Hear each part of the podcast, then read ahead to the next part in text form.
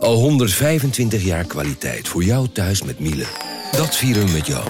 Ontvang nu tijdelijk een cashback tot 125 euro op veel Miele-apparatuur. Geniet van de kwaliteit van Miele. Voor perfect verzorgd wasgoed en kleding die veel langer mooi blijft. Voor een stralend schone vaat, even perfect als jouw diners. En een stofvrij thuis waarin echt hygiënisch schoon de standaard is. Check miele.nl voor alle feestelijke aanbiedingen.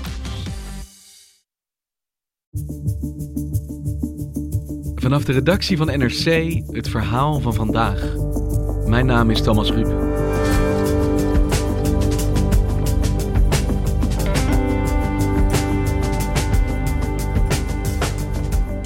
Tien jaar lang was Dim van der Boom rector magnificus van de Universiteit van Amsterdam. Ze was de eerste vrouw in Nederland met deze positie en maakte naam als voorvechter van scherpere gedragsregels tegen plagiaat. Nu blijkt, uit onderzoek van NRC, dat zij het met die regels zelf niet zo nauw nam.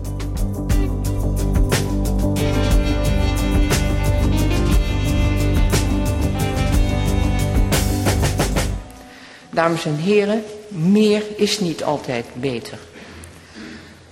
Want het grote enthousiasme voor volledige openheid en transparantie blijkt weinig bijgedragen te hebben aan het herstel van publiek vertrouwen.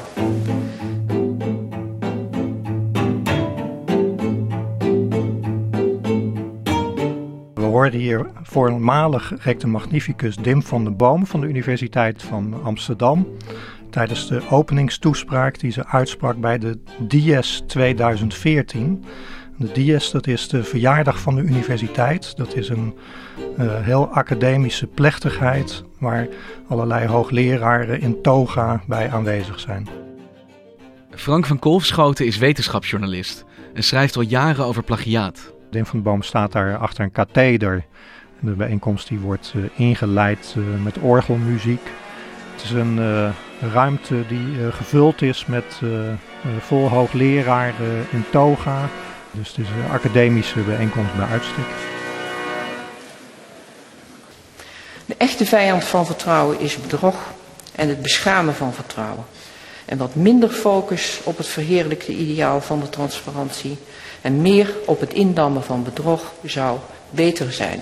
Prachtige woorden prachtige woorden inderdaad, alleen ze blijken niet van haarzelf te zijn.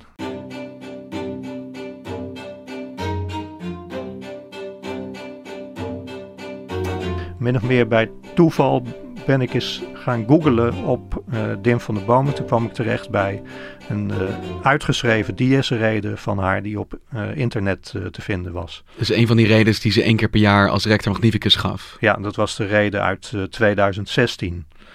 En toen ik die reden zag, toen viel mij in de eerste zin iets geks op. Ik schrijf al bijna 25 jaar over plagiaatzaken, dus ik heb een goed ontwikkeld oog voor teksten waar misschien iets mis mee is als het gaat om citaten die gebruikt zijn. Dus jij bent verder gaan onderzoeken en wat ja. ben je tegengekomen? Toen ben ik eigenlijk alle vormen tegengekomen van wat onder plagiaat valt. Ja, het is misschien handig als ik de eigen definitie eens voorlees die aan de Universiteit van Amsterdam wordt gebruikt voor plagiaat. Het gebruik maken, dan wel overnemen van andermans teksten, gegevens of ideeën zonder volledige en correcte bronvermelding.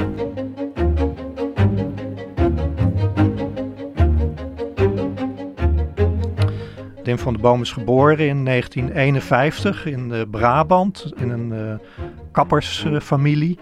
Zij is daar zelf ook blijven helpen. Uh, ze is daarna geen kapper gebleven, maar is lerares geworden in het bijzonder onderwijs voor kinderen met gedragsproblemen. En ze is op wat latere leeftijd psychologie gaan studeren aan de Universiteit van Leiden. En daar viel ze al snel op en uh, is daar op een gegeven moment ook gepromoveerd aan de Universiteit van Leiden. En dat was een uh, bijzonder proefschrift waarvoor ze ook een uh, prestigieuze prijs heeft gekregen van de Psychological Society. Iemand die opviel eigenlijk op de universiteit. Ja, ja en, en op zeker moment heeft ze ook een aanbod gekregen om hoogleraar te worden aan de Universiteit van Amsterdam. dat was in 1996. En daar is ze vrij snel in het bestuurswerk ook betrokken geraakt op de faculteit. Ze wilde eigenlijk nooit besturen, maar wetenschappelijk onderzoek verrichten. En toch is het bestuur ingerold, eerst als decaan en nu als rector magnificus van de Universiteit van Amsterdam. Welkom Dim van der Boom. Ik ben wel een bestuurder, maar ik bestuur een universiteit en uh, doe dat als wetenschapper hè, in de functie van rector magnificus. Ook in dat bestuur, uh, daar was ze heel goed in, bleek. En uh, daarom is in 2007 ook gevraagd om rector magnificus te worden van de Universiteit van Amsterdam. Wat wel bijzonder was ook, uh, is dat zij de eerste vrouwelijke rector magnificus was in de geschiedenis van de Nederlandse universiteit. dat maakt haar wel tot een van de opvallendste academici van Nederland, denk ik. Überhaupt als rector magnificus, maar dan ook nog als enige vrouw en eerste vrouw. Ja, zeker. Dat, uh, want zij moest zich staande zien uh, te houden tussen al die uh, andere rectoren. En dat zijn dus allemaal mannen. En op welke manier profileert zij zich als rector magnificus? What you see is what you get. Ik draai er niet omheen, geen flauwekul.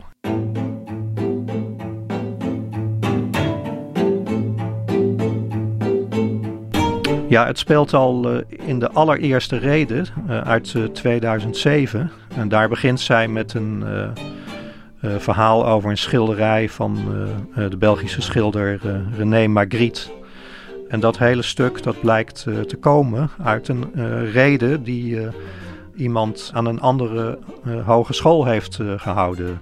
Maar dit zijn dus eigenlijk effectief de allereerste woorden die ze heeft uitgesproken als rector magnificus. En jij zegt, uh, ik kwam erachter dat die woorden van iemand anders zijn. Ja, dit was de eerste reden dus. En daarna heeft zij nog tien DS-redes uitgesproken, die ik ook allemaal bestudeerd heb. En wat zijn dan voorbeelden van zinnen die bij jou alarmbelletjes doen afgaan? Ja, ze wat eloquenter geformuleerd zijn. Ik uh, heb er hier bijvoorbeeld eentje. Uh, die luidt: In onze postmoderne samenleving is kennis in toenemende mate vervreemd van de ontdekker van die kennis en wordt gezag steeds vaker ontleend aan de instituten waaraan men verbonden is. Het systeem moet dus streng en zelfreinigend zijn. Ik vind het dan net ietsje beter geschreven dan de wat ambtelijke stijl van de uh, omringende teksten. Dus daar herken ik dat dan uh, aan. En, en waar komt dit citaat dan vandaan? Uh, dat is een citaat uit een artikel van Frank Miedema, het geïnspireerde genie als modelgeleerde. En als je dus als toehoorder in de zaal had gezeten tijdens die DS, dan was er geen enkele manier waarop jou duidelijk was geworden dat het niet haar woorden zijn, maar dus van iemand anders. Nee, in de zaal denk je dat daar iemand staat die dit allemaal in huis heeft zelf. En, ja, zij pronkt letterlijk met andermans veren.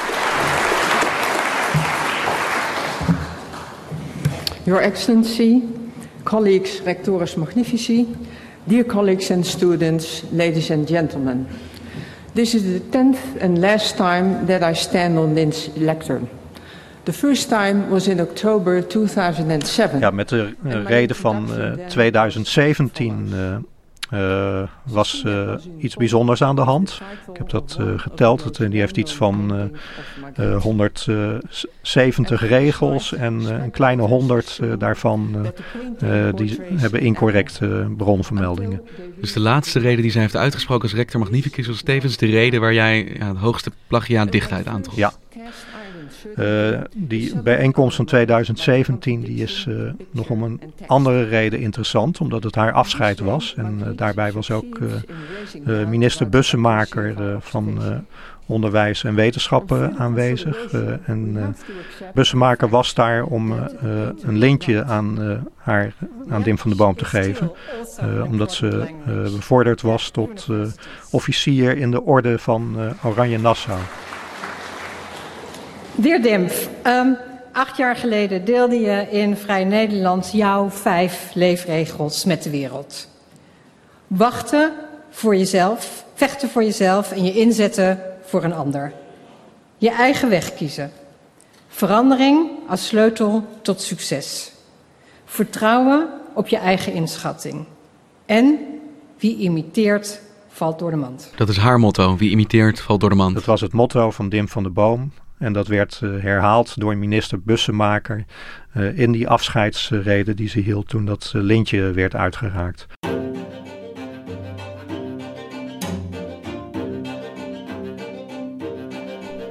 En we hebben het nu over redens, dus toespraken die hardop worden uitgesproken.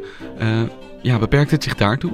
Het, het lenen van woorden en zinnen? Nee, ik ben toen uh, verder gaan zoeken. Mijn uh, ervaring is met andere plagiaatzaken dat er vaak een patroon in zit. Dus als je het op latere leeftijd bij iemand vindt, dat er ook vaak op jonge leeftijd al het een en ander mis is. Dus Daarom heb ik ook het proefschrift opgevraagd van Dim van der Boom. En dit is het proefschrift van 30 jaar geleden? ja. ja. Dat was een papieren proefschrift. Dus dan uh, tikte ik steeds uh, stukjes van zin met kenmerkende woorden in. En dan keek ik in Google naar een bron die toevallig ook op internet stond. In het proefschrift zat het massaal in die eerste 42 pagina's die ik bekeken heb. Dan zat het wel op een derde van de pagina's bij elkaar opgeteld. Bij een derde van de pagina's zat een probleem? Ja, zat een probleem, ja.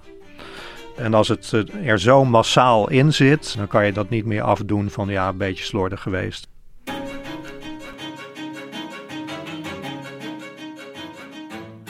Je hebt al die redenen dus op een rij gezet, je hebt haar proefschrift bekeken en het is een eenduidige conclusie die jij trekt hier is sprake van plagiaat. Ja. Als ik voor het gemak ze naast de regels voor studenten leg, dan uh, klinkt klaar plagiaat. En wat zegt zij daar zelf over? Want ik vermoed dat jij dit haar hebt voorgelegd. Ja, ik heb met haar uh, afgesproken in uh, Hotel Americain op het Leidseplein in Amsterdam. En nou, ik was benieuwd hoe dat gesprek zou verlopen. Ja, want dat lijkt me de allerheftigste beschuldiging die je kunt krijgen als wetenschapper. Hoe reageerde zij daarop? Ja, zij reageerde daar eigenlijk rustig op. Want zij uh, zei dat ze vond uh, dat in zo'n DS-reden dat dat best kon wat zij deed. Want zij zei dat zijn geen uh, wetenschappelijke publicaties. Ze vergeleek het met iets waar ik nog nooit van had gehoord op dat moment. Zogenaamde policy briefs. Dat zijn een soort beleidsnotities. Uh, en volgens haar uh, golden daarvoor aparte regels. Want dat was haar verdediging samengevat. Uh, in een reden gelden andere regels dan bijvoorbeeld in geschreven tekst of in een wetenschappelijke publicatie.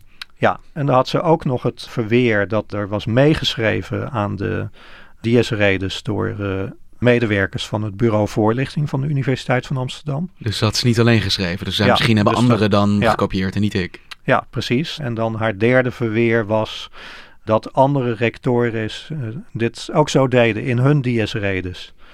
Uh, en over dat proefschrift, daar ging ze eigenlijk niet echt op in tijdens dat uh, gesprek. Ze vroegen niet aan me van laat dan eens voorbeelden aan me zien. Daar zei ze alleen maar over, oh, dat leerde je ook niet in die tijd. En ze zei ook dat de begeleiding van de promotor, dat hij te wensen over had gelaten. Want dat ze die maar twee keer had gesproken over de proefschrift. Uh, Want ik vind het moeilijk om in dit gesprek te verplaatsen. Dat is zo'n enorme beschuldiging waar je iemand met zo'n wetenschappelijke carrière mee confronteert. En dat klinkt eigenlijk als een heel rustig, gemoedelijk gesprek. Ja, dat was het ook. Uh, toen ik s'avonds thuis was, toen dacht ik van wat is hier nu eigenlijk uh, gebeurd?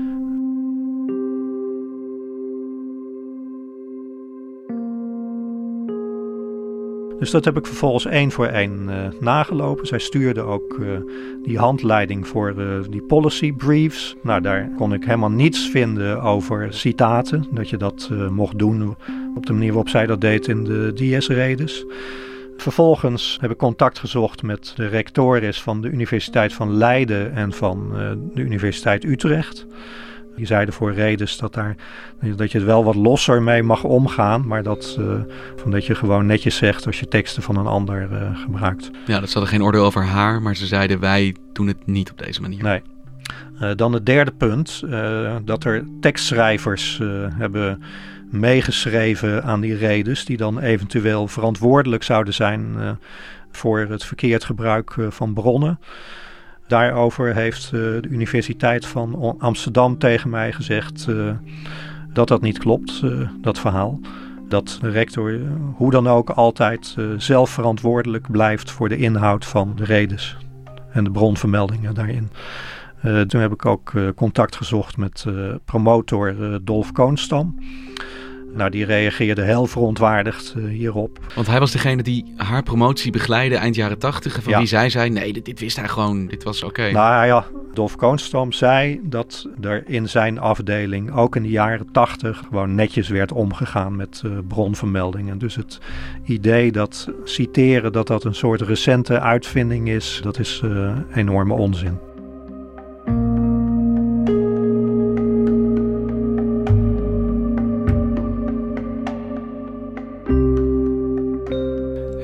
Dim van der Boom had dus tot jouw verbazing eigenlijk de deur opengezet. Je had gezegd, nou, ik wil het hier wel met je over hebben. Had puntsgewijs gezegd waarom jouw beschuldigingen niet zouden kloppen. En jij hebt die dus allemaal weerlegd. Ja. Uh, en toen heb ik het tweede gesprek met haar gehad uh, op dezelfde plek uh, in Hotel Americain in Amsterdam. uiteindelijk aan het eind, helemaal aan het eind van het gesprek, zei ze: Ik ben me van geen kwaad bewust en ik voel me nergens schuldig over. Niet over de redens en niet over het proefschrift. Maar dan staan jullie dus wel lijnrecht tegenover elkaar. Want jij zegt dit is plagiaat. En zij zegt nee, ik heb hier geen fouten gemaakt. Wat wordt hier dan mee gedaan? Wie gaat uiteindelijk beoordelen? niet uh, te verwijten, ja. En wie gaat hier dan een oordeel over vellen? Want het lijkt me dat de universiteit degene is die dat dan zou moeten doen. Ja, de Universiteit van Amsterdam heeft intussen laten weten dat er een onafhankelijke onderzoekscommissie komt. Die gaat onderzoeken of er regels van wetenschappelijke integriteit zijn geschonden door Dim van der Boom in haar redens en in haar proefschrift. Tot die tijd schorten ze een eigen standpunt op, omdat ze dit zorgvuldig willen onderzoeken. Het enige wat ze wel al hebben laten weten is dat uh, deze regels gelden voor alle studenten en medewerkers. En dus ook voor bestuurders en voormalige bestuurders. Want voordat jij met jouw onderzoek begon, had de universiteit signalen ontvangen dat hier iets niet goed ging? Deden ze zelf onderzoek? Keken ze zelf eigenlijk wel kritisch uh, naar die redenen en haar werk? Uh, niet naar uh, haar redens en haar werk, maar waar de Universiteit van Amsterdam wel heel kritisch naar heeft gekeken en zich sterk voor heeft gemaakt, is een heel goed integriteitsbeleid voor studenten en voor medewerkers. En dat begon met het opstellen van een plagiaatregeling en frauderegeling voor studenten. Verplichte plagiaatscan van proefschriften is ingevoerd. Dus je kunt zeggen dat Dim van der Boom die is heel belangrijk geweest voor allerlei regelgeving die te maken heeft met uh, fraude en plagiaat en uh, integer gedrag van wetenschappers en studenten. Dus terwijl zij rector magnificus was, is de universiteit juist strenger geworden op plagiaat?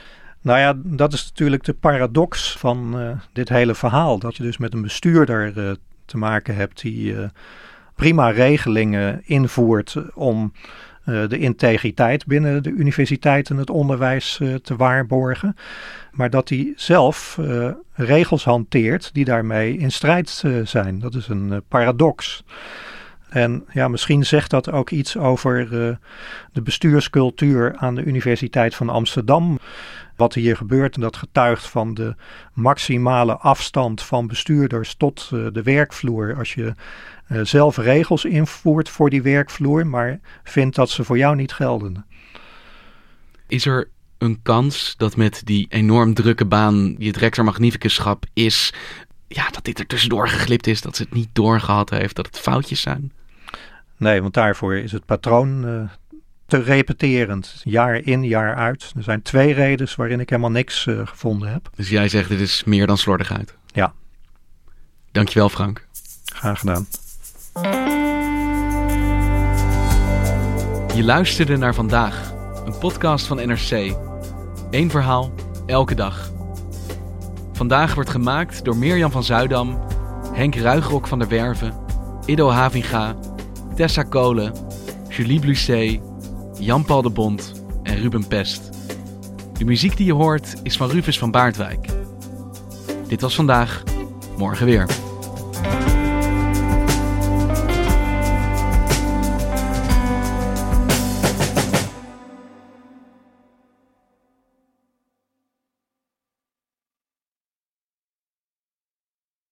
Technologie lijkt tegenwoordig het antwoord op iedere uitdaging.